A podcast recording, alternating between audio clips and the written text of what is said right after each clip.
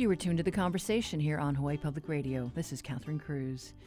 You know, this morning, U.S. Army General Charles Flynn issued an order essentially declaring that 135 families in the Red Hill neighborhoods are cleared to return home and use their tap water. It comes on the heels of the declaration by the State Health Department and the Environmental Protection Agency that the flushing sampling results provided by the military in that first neighborhood were validated and thus safe to drink. Here's Deputy Environmental Health Director Kathleen Ho talking at a news conference yesterday afternoon. The water in Red Hill Housing Zone I1 is safe to drink. The work has included careful examination of how the system works, verifying that the contaminated water is no longer entering the system, and flushing and testing to make sure that no contamination remains in the system. We understand that many people are still still have questions, and that's totally understandable based on what the Navy's system users have experienced. Data on testing in zone I1 and the documents that DOH used to make its decision are available online. If people observe an unusual smell or taste in their water, please contact DOH and we will investigate. We are also overseeing a long term monitoring plan to test the Navy's water system for several years. Be prepared to be more specific on how, as we evaluate other zones, we will continue to act in a manner that is methodical, based on science, and proactive and protective of public health. But as the governor said, we can never allow a disaster like this to happen again. As long as there is fuel in the Red Hill tanks, there remains imminent peril to all water drinkers. We will fight to ensure that the Navy complies with our emergency order. Thank you. And earlier today, as we mentioned, uh, Army General Flynn uh, canceled the emergency evacuation order for this first neighborhood where predominantly Army families live. We talked to Army Colonel Scott Galloway. He's the Chief of Staff of the Ohana Task Force. We talked to him about the steps that are being taken to take care of those military families who have been living in ho- hotel rooms in Waikiki for nearly three months. Well, the order this morning specifically terminated the emergency evacuation authorization for residents of Red Hill. So we have about 135 homes in, in Red Hill, and what this did was terminate um, that evacuation authorization, which means which means that, that here in the next couple of days, the financial compensation that they were receiving for living in hotels will no longer be authorized. And so, and that was in response to the Hawaii Department of Health amending the health advisory for Red Hill. Right. So with the all clear for those homes in that one neighborhood, then you know for those families that were uh, in those Waikiki hotels, they can now go home and, and, and use the tap water. That, that's exactly right. So the, the, DOH, you know, amended the advisory, has announced that the water is, is clean and safe for use for drinking. And so this is, that's exactly what it does. It, it, it removes or, or, terminates that, that authorization for for them to live down at uh, in Waikiki while we while we worked on the, the issue. So the 48 hours where they moved back in, that was then what as of this morning. That, that's right. The termination letter essentially went out this morning, but we know that family members have have work and life events and and other things that may preclude them from going back like right away. So so we've provided an additional, you know, two calendar days uh, that will carry out through Thursday morning, so that family members can can plan their return back, um, and, and so it's convenient for them. And so, are they being notified what by email? We've been notifying our family members through multiple ways. So there's a essentially like a a, a um, uh, through the housing partner, we can send text messages directly to all residents. So we've done that. We've uh, we've put the announcement on social media, and we also now have um, uh, soldiers in the neighborhoods knocking on doors, um, giving each of our residents a welcome packet if they're there. Uh, but we again we're, we're sort of flooding the zone with with um, with our 25th ID soldiers down there helping families as they transition back uh, into Red Hill. Okay, so it's just a, a welcome back, welcome home kind of outreach. That's exactly right. So we've, we've established a few things. One is is as as family members come back into the Red Hill housing area, we we they, we will have soldiers that meet them in the neighborhoods with a welcome packet that provides a resource guide and some additional information bulletins on on claims, on financial entitlements and processing, and um, and if the just general bulletins on things that they may have questions about. We've also established a family assistance center, which is which will be open starting from eight o'clock in the morning till eight o'clock at night, and it provides a whole host of services. One one of them is financial processing to close out their entitlements. So uh, they've all of our residents have have have accumulated uh, on their government travel cards, you know, the hotel bills. We'll settle those. We can. We also have uh, claim services. We have Army Community Services. So a whole host of services down there to support our residents. And is that at AMR? That's at the AMR Community Center. That's correct. Okay. And so you know there has been some concern expressed by families that they're still maybe not comfortable yet I don't know, uneasy given what they've been through. And I know at your last town hall meeting, there were, were some statements made that, you know, gosh, if you want your water tested, resampled, you know, because you might smell fuel or, or something off, that uh, you folks were going to have equipment to, ready to do that. Correct. So, you know, we are very confident that water is clean and safe. And we have been working on this for almost three months now, and it's been a very comprehensive process. So we have flushed all the distribution lines running in around the neighborhood. We have flushed every home, some of them multiple times. We have tested the distribution system, and we've tested uh, homes. And so we're, we're confident the water's clean. Now, that being said, if residents have any concerns and they want their house tested, all they have to do is, ca- is call the Task Force Ohana hotline, and we'll schedule a testing. We have the capacity, as you just highlighted, we have the capacity and the capability to do that we, we, and this residents, all they need to do is call. And we heard from the EPA that they sent out uh, some type of mobile laboratory uh, to help with the sampling. You know, I think uh, the Army said you, you know you, you folks were getting uh, some equipment of your own, and, and so did the Navy. And, and it's small equipment, you know, like a, a suitcase, a, a luggage size, as opposed to some really large setup somewhere.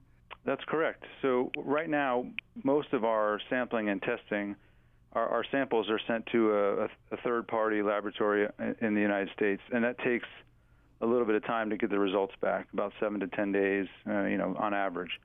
But now, as we move to, we, we do have this new mobile capability called Site Lab, and that, that capability will allow us to, to test for total petroleum hydrocarbons uh, on site, and we can we can do that test uh, for our residents.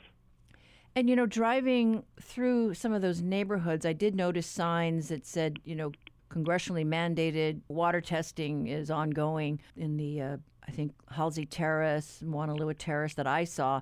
Are you folks doing additional testing, you know, for any chemicals that may have been uh, may have turned up in that kind of review and survey of the water quality? Yes, as part of that uh, 10% sampling that we that we did through this flushing process, we tested for other chemicals. We certainly did that. So uh, additional analytes were tested, and all of that information is publicly available, and we're posting that as we get the results back. Um, so that's and, and that is you know part of the long-term monitoring plan that the Navy is is putting in place once we, the DOH amends the health advisory. Yes, and we heard, you know, from DOH and EPA yesterday, you know, that yeah, this is going to take a few years to kind of, you know, work its way through just to make sure that, you know, the water that, that everybody's drinking is safe. Yes, the Navy does have uh, a 24 month or 2 year long-term monitoring plan that they have put in place. And so our residents in Red Hill and AMR will will benefit from that. We'll use that. We'll be part of that long-term monitoring plan. And because this is the first neighborhood, I guess there, you know, a lot of eyes are on the process. And then I guess if things net, need to get tweaked as we roll out other neighborhoods, uh, I guess that'll be done. Absolutely. So every every time we we do something, we want to see how we can do it better the next time. But you know, our we we have prepared for this. Uh, we've been preparing for this for for two to three months now. We're excited about it. Um, just the opportunity to bring our families back home with clean and safe water. That that's been our goal from the beginning here, and it's been our focus from the beginning. And so, you know, the the soldiers that are down in in Red Hill right now helping uh, our families back into their homes. So we're ecstatic about this, um, and and really excited um, to, to learn from it and then and to share those lessons not not only across the teams that are doing it within the Army neighborhoods, but also with the Navy. And what's the plan for the water wagons and the laundry facility setup? You know, th- those things have been in place for a while now, you know, throughout the different neighborhoods, but will they stay up for any length of time or will you just start decommissioning those in the Red Hill area? Well, in in the Red Hill and AMR area, the um, the bulk and, and bottled water distribution sites are at the AMR shopette. And so we will keep those until AMR residents are back into their homes. And so Red Hill residents will be able to use that site as well. And once we're at a point where the DOH amends the health advisory and we can bring residents back into AMR Red Hill, we will look at uh, terminating those services because they're no longer necessary. Okay, but uh, yeah, I know that uh, you know a lot of work went into that with the uh, with the Marines and the uh, you know Army, you know, getting those in place in that time of need. Absolutely, across the board, you know, tremendous amount of effort um, went into in a very short order to, to establish all those sites, and we started with much of that was provided by uh, military service members, and then we transitioned over time to contracts uh, to provide some of those capabilities. We're very excited today. I mean, this is a, yeah. a big milestone for us, and success for us through this whole process was bringing ho- uh, families home with clean and safe water, and we're we're there with Red Hill. A lot of work has to be done, and continue. We need to continue focus on on AMR and what we can do to help our residents and those that have concerns. You know, we certainly want to uh, take those on on a case by case basis. But but just a great day uh, for our Red Hill families. That was U.S. Army Colonel Scott Galloway talking to us about the steps being taken to make the transition for this first group of military families easier as they get settled back in their homes.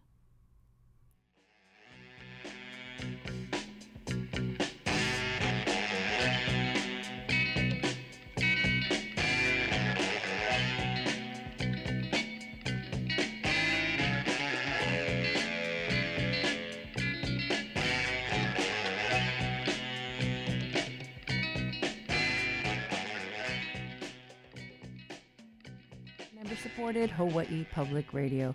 Now it's time for your backyard quiz.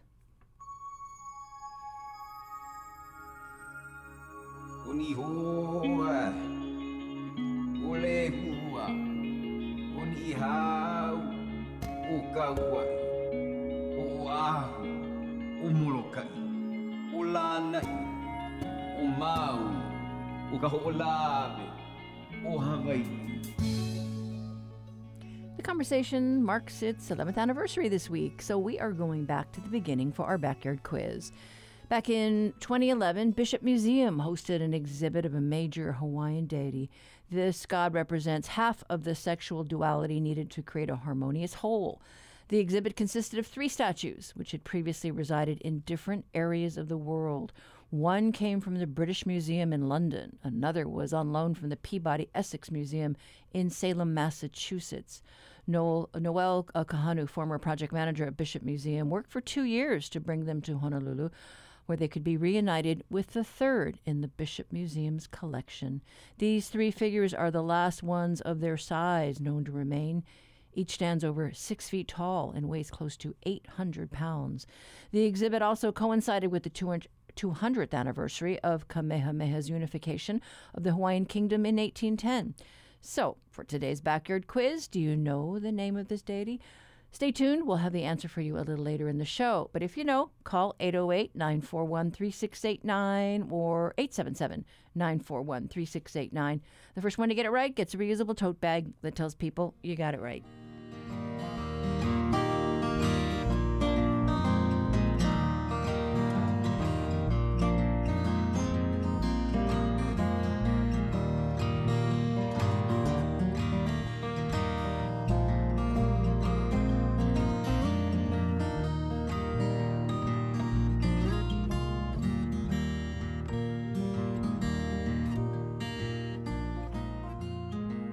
Support for the Backyard Quiz comes from NAREIT Hawaii, which is committed to supporting nonprofits providing senior rental housing for veterans in the islands, such as EAH Housing. NAREITHawaii.com. Hey there, it's DJ Mr. Nick.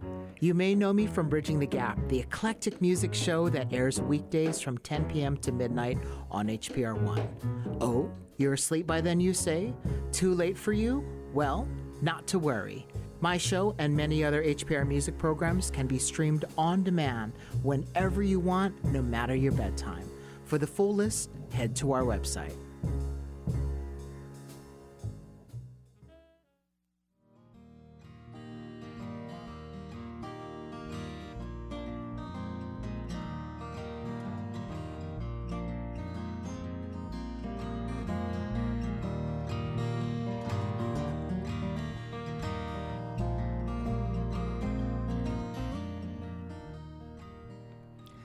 Drug overdoses now kill more than 100,000 Americans a year, according to the Centers for Disease Control and Prevention.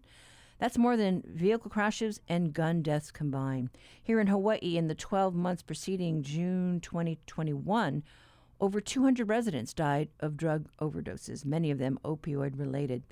In an effort to help curb this crisis, local advocates reached out to Hawaii's congressional delegation earlier this month in support of new legislation aimed at providing alternatives to prescribing opioids.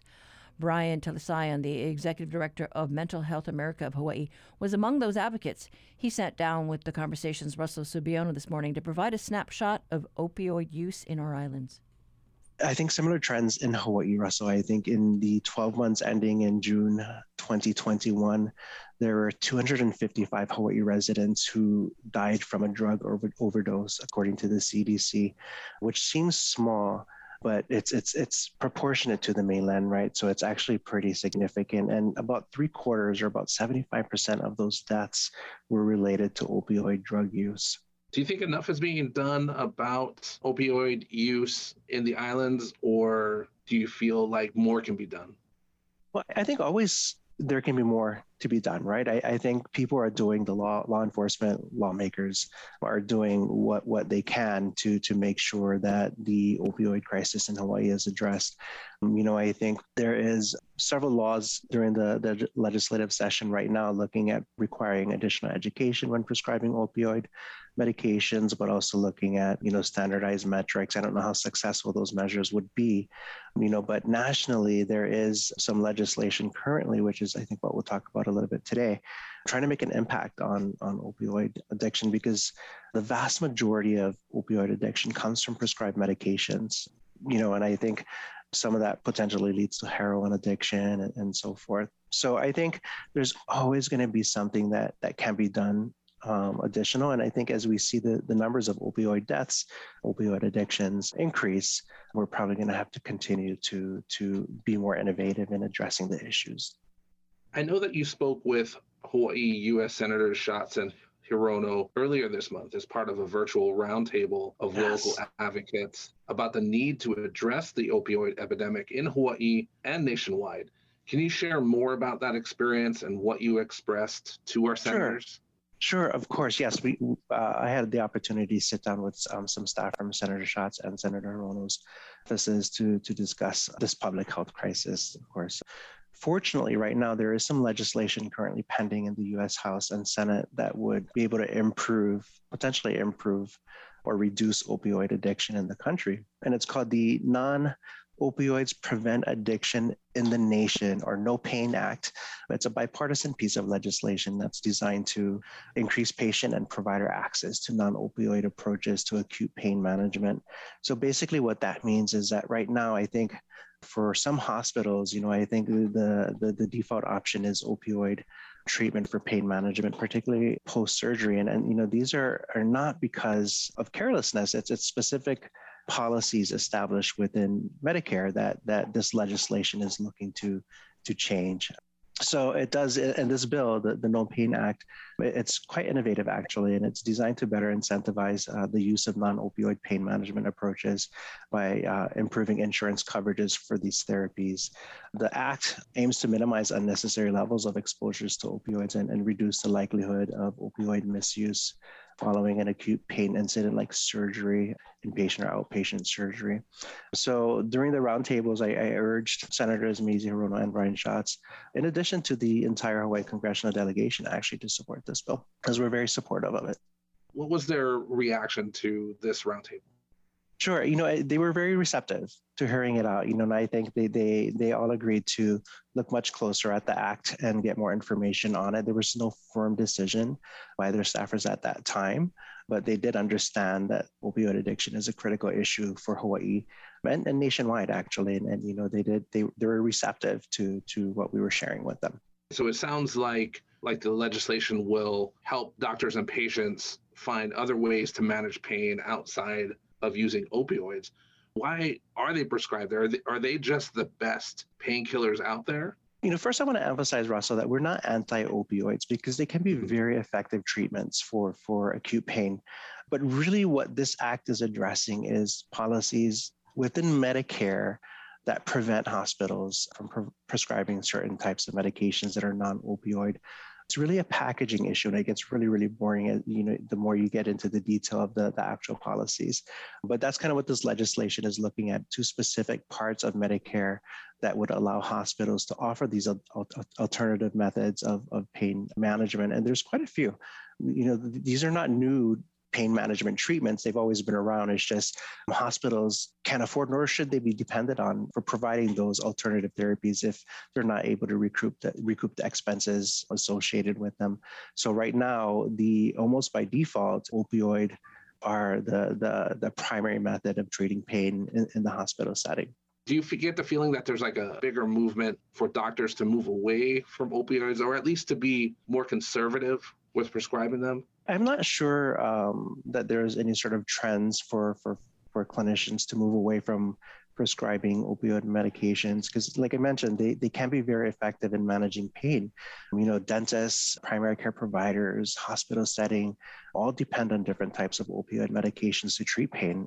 I don't know if you've ever had severe pain or not but it's it's quite unbearable you know and i think really um, it, it's it's it's the clinician's decision with his or her patient or their patient to determine what's going to work best to manage that individual's pain. You know, I think with some medications, I remember going to a doctor who I loved previously, and my pain tolerance is extremely, extremely low. You know, and so I was prescribed a pain medication, and and I, and I took it, and it was wonderful. You know, I but but this clinician is also very conservative in prescribing, so I only got like maybe three days worth of pain medication. You know, and I think just looking at that, changing the way clinicians prescribe might be something that could also make a huge impact on the opioid crisis. But again, you know, I think it's really dependent on, on the clinician and their relationship with their patient and, and their patient's tolerance of pain and the medical condition as well. So I think it's really hard to say in general that that clinicians are, are moving away from prescribing opioids. I don't think that's the case. I think they're using the, their clinical judgment and prescribing these medications when necessary. But they're medications that are just so addictive and it's so easy to get addicted to them, you know. So I think for longer term pain management, I think you know the clinician would have uh, probably be more interested in having more frequent visits with with the patient when it comes to an epidemic or such a widespread type of crisis there are multiple actions that need to be taken. I imagine that the No Pain Act is one part of helping to curb the epidemic. I'm sure educating people in general about the dangers of opioids, empowering law enforcement to prosecute those that break the law. Turning to our youth, last year I talked to a recovering drug addict from Kauai about the extent of fentanyl use on the Garden Isle. And one thing he said to me has stuck with me when kids don't have an outlet to process trauma, they keep it bottled up. And when they go looking for a way to feel good, it makes them open to things like drugs, specifically opioids. Are you aware of any preventative efforts to address this avenue to opioid addiction? No, I think there are multiple ways. You know, I think, and, and, and that's a very powerful statement. And I, I think it's really accurate. Research has shown that when youth are exposed to adverse childhood experiences or, or, trauma in their childhood, they do have an increased chance of experiencing negative mental health outcomes, increased use of substance use, and increased suicide ideation as well. I think whether or not there can be a blanket approach beyond increasing accessibility to mental health services for youth I, I don't know, So to, to, be quite honest. You know, I think the, the research is, is, is out there. It's pretty profound, actually, that the more provision of wellness and resilience that we can offer youth who have been exposed to some sort of traumatic experience during their, their, their younger years, uh, the, the better chance of improving the quality of, of their health outcomes later in life. You know, and I think sometimes we look at trauma as sexual assault or murder or homicide, but really, Trauma could be isolation from the pandemic. You know, we don't know when that's going to impact them. Trauma could also be the result of not being able to see their friends at their school or, or, missing graduation or proms. You know, I mean, there's different levels of trauma that are affecting people in different ways. Um, that's why we've seen a, a, huge increase throughout the pandemic and, and the sensation of grief because a lot of people were missing out on different types of important things in their lives. But yeah, that's a that's a very powerful and profound statement that he made, and and and, and I agree. What's the best thing that we can do as family members, as neighbors, as the community to help curb the opioid epidemic in Hawaii? Being aware of, of the medications our, our family are being prescribed. I think receiving additional education, whether it's through Google, um, there's a lot of information on Google and on proper ways to take medication, but really it's just checking with your clinician. The clinicians who are prescribing these medications are, are the best source of education and, and can provide you with the tools necessary to to make sure that your the medication is being used properly. I think one thing that's important to note is that historically, I think a lot of prescribers and a lot of information out there currently actually historically would say stuff like you know the, the best way to treat the pain is is to be proactive in, in taking your medication because pain medications do work better that way. Ibuprofen, Tylenol, and whatnot do work better if they're taken proactively or preemptively as opposed to when you're in, in severe pain. You know, I think looking at our, our tolerance levels and also knowing where the resources are. You know, there's there's crisis resources available. The Hawaii Cares line is, is available locally, and there's sub, substance abuse issues um, organizations that work towards reducing or eliminating these types of addictive behaviors. And, and there's so many resources out there that can be accessed. But I think the best thing to do is just really be well and and understand what you're being prescribed, understand what your family is being prescribed, and identifying your friends and family who are having substance um, use crisis and, and offering your help, offering to sit down with them and, and seeing if they're they're wanting to get help and they might not need help, you know, but it's it's it's it's always great to check in with your friends and family and, and uh, let them know that you care. And if they're struggling, then then find resources to work with them on them. That was Brian Talisayan, Hawaii's Executive Director of Mental Health America, talking with HPR's Russell Subiono about efforts to curb the opioid epidemic in our islands.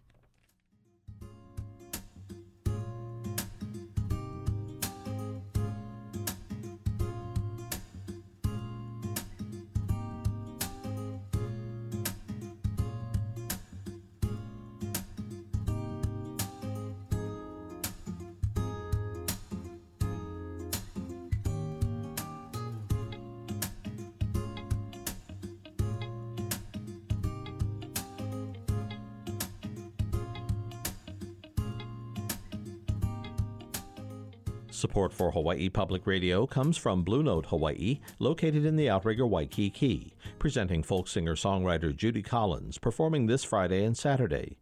Information and tickets at BlueNoteHawaii.com. Are you service minded? HPR is looking for a full time membership coordinator to give our station members and volunteers the care and support they deserve. If you love public radio and are ready to join our lively and highly interactive workplace, learn more on the Employment Opportunities page at hawaiipublicradio.org. Applications due by February 25th.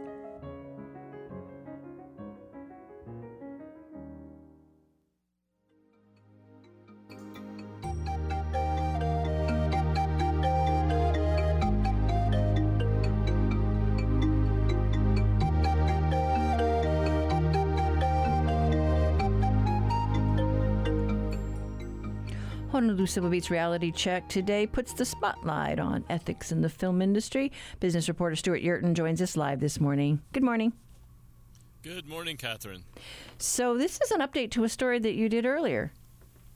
Uh, that's right. So, the story is the uh, film commissioner on Maui, uh, Tracy Bennett, got a part in a movie, uh, made for television movie called Man Eater about a shark or something, and um, and people were concerned about it because they said, "Wait a minute, uh, Mr. Bennett has no acting experience. This was during the pandemic. A lot of people are out of work." They said, "Wait a minute, he's taking away a job from somebody who really needs work, and, and this is wrong." And the Screen Actors Guild spoke up and said, "Look, hey, we're we have a contract. It's supposed to be a guild person. We never were able to figure out exactly what the situation there was. It was more a union production issue, but a uh, state representative, Sean Quinlan, stepped up and said, "Hey, this is wrong." And now uh, Representative Quinlan has a bill saying, uh, trying to make clear if you're going to be a public official involved or public employee involved in dealing with the movie business, you can't be in a movie. Yeah, I so mean that's what the bill would do. Yeah, I mean it, it, it doesn't really look good, right? I mean, with with all the ethics issues that we're dealing with uh, today, uh, yeah, it, it just I guess wants to to be real clear. Right, he wants it to be really clear, and and this was uh, part of the issue is that well people say well there is an ethics law and and the ethics law should prevent this uh, the challenge and the problem that representative quinlan's having and that frankly we've been having in, in the media is uh, the maui ethics board uh, won't respond to our queries asking hey did anything ever come of this was uh, mr bennett reprimanded was there any any kind of penalty you know, uh, I don't know. Uh, what did Mr. Bennett say? Did you reach out to him?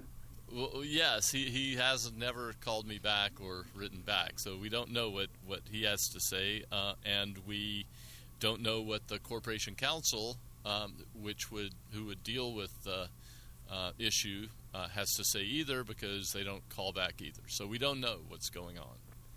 And so Quinlan's bill, uh, how how is that going?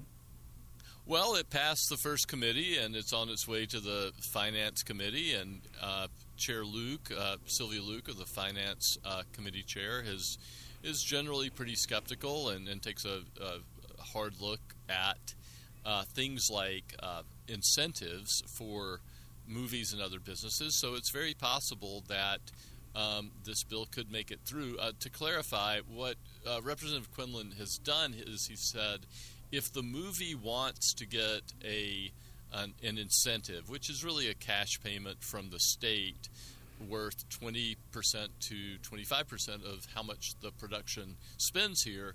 Um, if the production wants to get that money, they can't hire a public official involved in overseeing the movie business. And your story talks about how, uh, gosh, who was it? It was a was the mayor of San Francisco, right? Was in a similar situation. right. So the mayor of San Francisco. So one of the uh, uh, opponents of this bill, or one of the critics, says, "Wait a minute, this is fine. There's an ethics law that prohibits this sort of thing. It's unnecessary." And by the way, the mayor of San Francisco was in a recent in the recent Matrix movie. So see, uh, there's nothing wrong with this. And and again, uh, Representative Quinlan said, no, there is something wrong. They, we don't need government officials um, involved in in the movies, especially if they're. Um, we don't want government officials in the movies, especially if they're involved in regulating or overseeing the movies somehow. So I guess by tweaking this tax law, I mean, I guess he sees it's the that's the big stick. Right, that's the stick. That's the way in. That's the way the state government can have some um, authority over this. Uh, at least uh, that's how Representative Quinlan sees it. Not trying to tweak the ethics law, but really saying if you want the money uh, and you're in, making a movie and you want this money from the state, you can't hire government officials. Yeah, I mean it is perplexing that you haven't been able to get a response from uh, the you know the main parties. Um, so we're we're left with this, and um, we'll see where this bill goes, huh? we'll see where it goes. It's again, it's only got one more one more hearing on the House side, so we'll we'll see what happens. Okay, but yeah, it it just uh, I guess there's an, an appearance of uh, of impropriety there well, well, right. There is an appearance of impropriety. Again, we don't know what happened in the end, and uh, it looks like there are laws already at least on the county level, this would be a Maui, the Maui County. Um, uh, I believe, it's the county charter that would sort of prevent this thing. But in any case, there there are laws dealing with this, but we just don't know what happened. And Representative Quinlan says, "Well, no, whatever laws there are, we're going to add to it and make sure this doesn't happen." All right. Well, we'll check on this progress. But thanks so much, Stewart. Thank you, Catherine. That was reporter Stewart Yerton with today's reality check. Read the story online at civilbeat.org.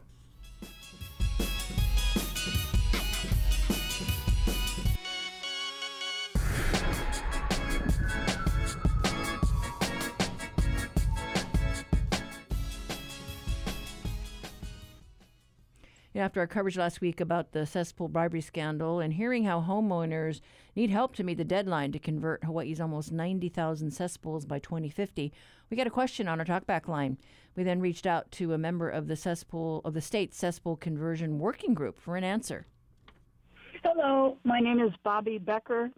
I had my cesspool in upcountry Maui converted three to four years ago. I would have to look at the records. And I've been trying ever since to get the tax credit that is supposedly promised by the state. I would appreciate hearing uh, from somebody on that working group what I can do to. Um, I need assistance with getting the tax credit.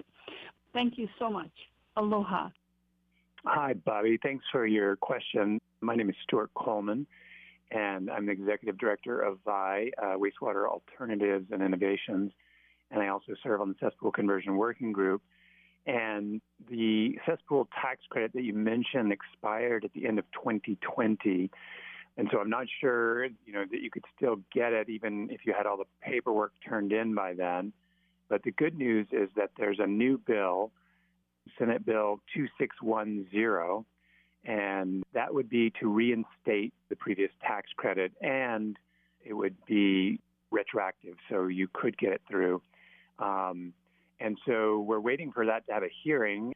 And so if you want to call Senator Gabbard's office or Senator Inouye's office at the legislature, it's waiting a hearing in two committees, agriculture and the environment and water and land committees. But again, the bill number is Senate Bill 2610, and we agree with you that you know the tax credits are great incentives for homeowners like you to get that. And so I think if we can pass this bill and folks like yourselves can get that tax break.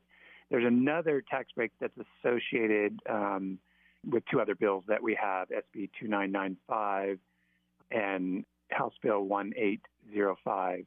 And those bills also include a tax break along with point of sale conversion. Hope that helps and good luck. And thank you for the feedback. If you have a comment about an interview on our show or have a story to share, email us at talkback at hawaiipublicradio.org or call our talkback line 808 792 8217.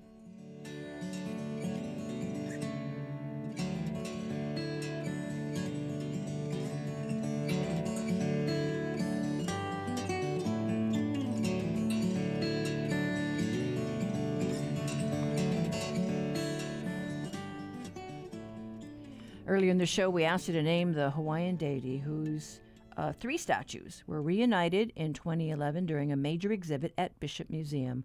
Before the exhibit, all of the statues were separated, and two of them hadn't been in Hawaii for decades. One was in London at the British Museum, the other was in the collection of the Peabody Essex Museum in Salem, Massachusetts. It was quite an undertaking to get them back to Honolulu. Each statue is over six feet tall and weighs close to 800 pounds. Once here, they were reunited with a third statue, also called a ki'i, that was in the Bishop Museum's possession. The three represent the Hawaiian deity whose name means rising upright. He represents the male half of the great ancestral gods of heaven and earth and is affiliated with female deity Hina. He is the god of uh, productivity, long life, good fishing, and family and national prosperity. If you guessed Ku, you're right. And you know, after the exhibit, both statues returned to their respective uh, museums. But in 2019, curators teamed up with cultural practitioners at the Peabody Essex Museum to create a new exhibit for their Ku statue. He now stands in their newest wing and faces west toward Hawaii. Congratulations to our winner, Ronnie from the Volcano area. You got it right. That's today's quiz. If you have an idea of one, please send it to talkback at hawaiipublicradio.org.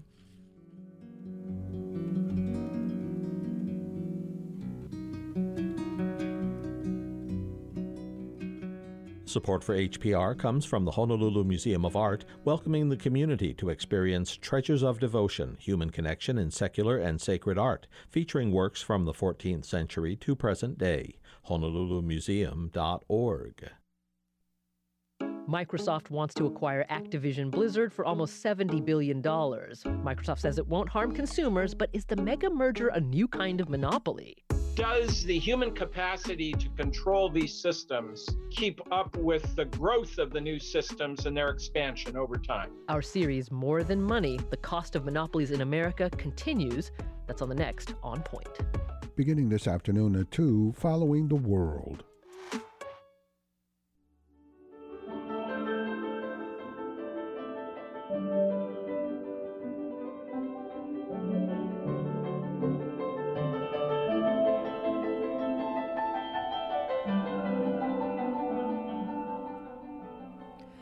Ann Yamanaka may not have set out to be an author, writing about serious themes like cultural alienation and abuse.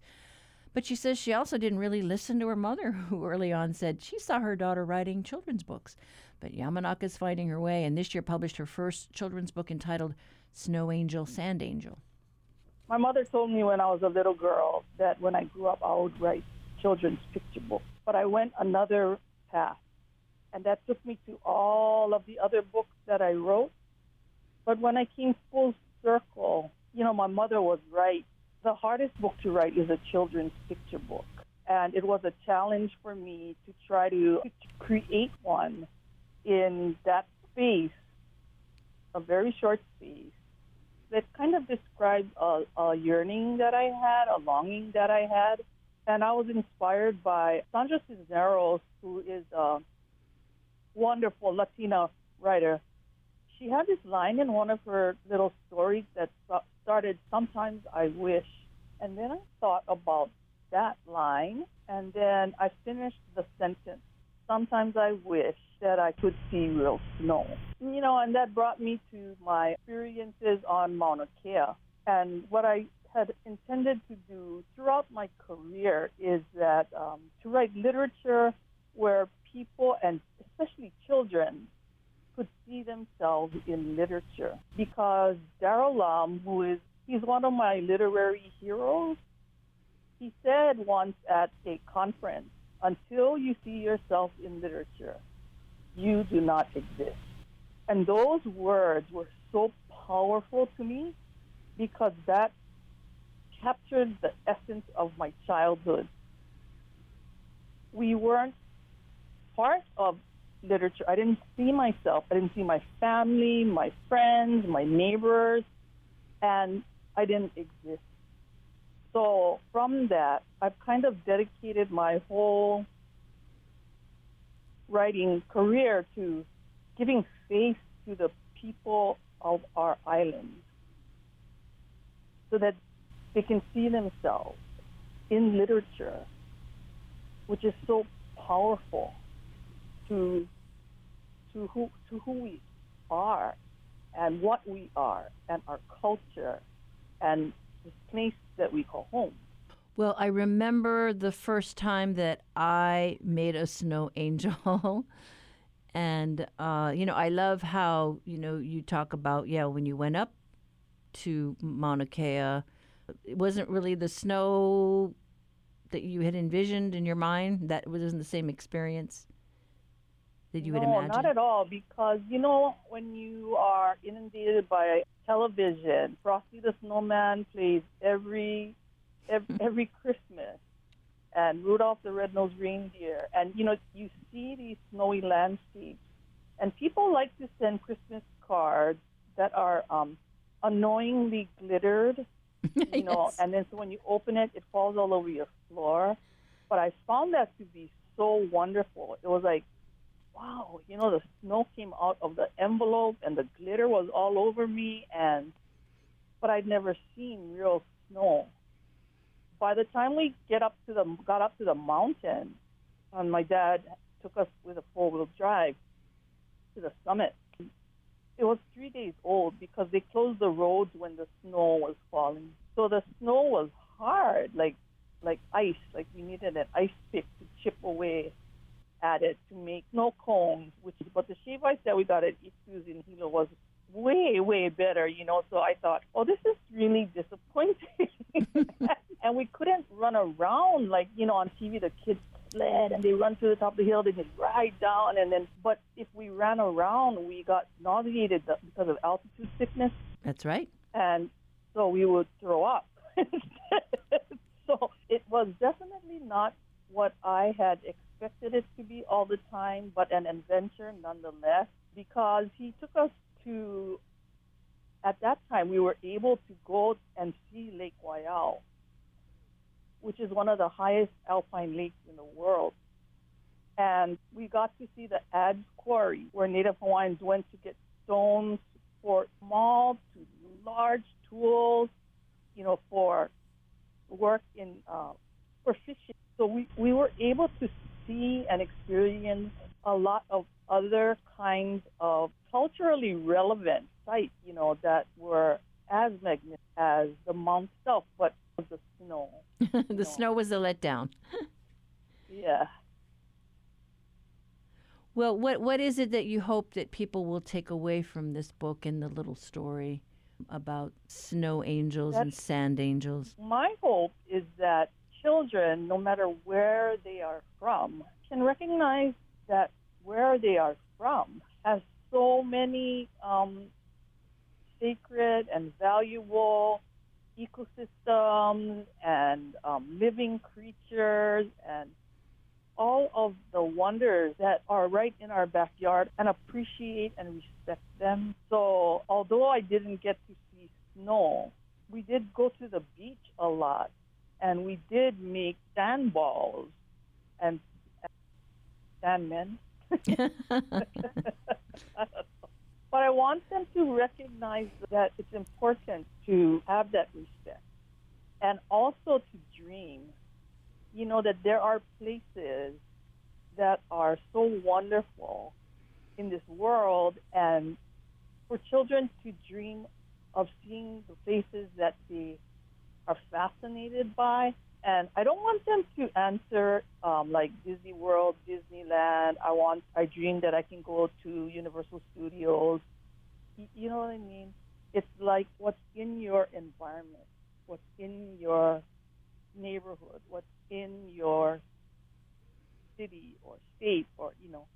Yeah, the grass is not always greener. The grass is not always greener. That's right. That's right.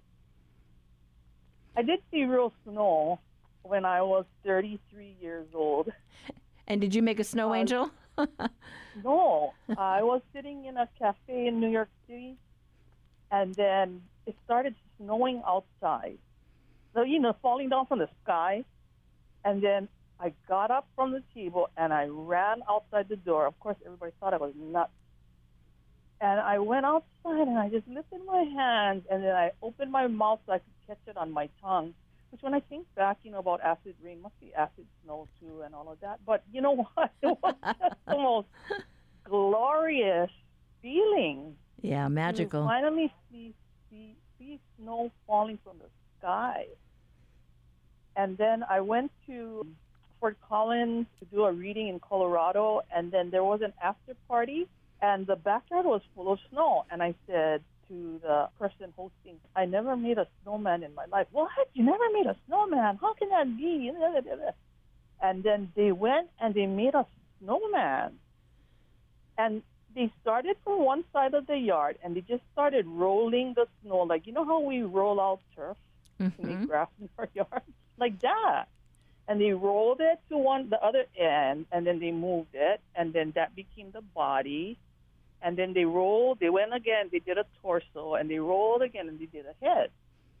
And it was that easy. We didn't. They didn't get sick. You know, like altitude sickness, or it. It looked so much fun. Mm-hmm. And then they let me put in the coal and the corn cob pipe and a button nose was in a carrot and so you got that out of your system. so I got that out of my system, yeah. But I still remember doing that, and I was in my 30s. So this book then is kind of I don't know. is a kind of a little. Uh, well, what's the word? Is it allegory? I mean, it's a it it. You write what you know. Exactly. So when you read books and the author is from that experience or has that experience, becomes more than just a vicarious kind of experience. It becomes a known experience because we connect connect the larger of life's themes like yearning and dreaming and wishing. Those are universal. And love and respect. That transcends the story. So for me, that's what I hope books do for for children and for adults, for everybody.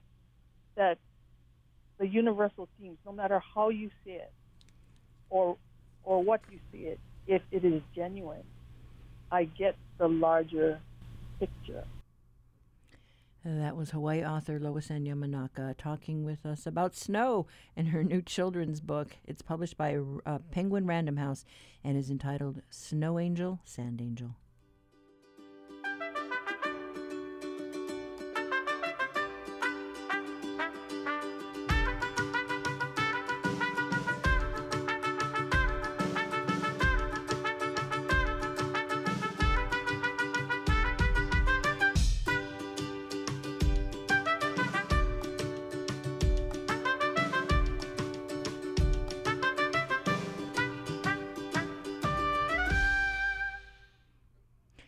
That's a wrap for Tuesday. Tomorrow, we talk about public corruption on the Long View. As a taxpayer, what do you think about this bribery scandal? We welcome your comments. Call the Talkback line 808 792 8217. Email us at talkback at hawaiipublicradio.org. You can also connect with us on Facebook.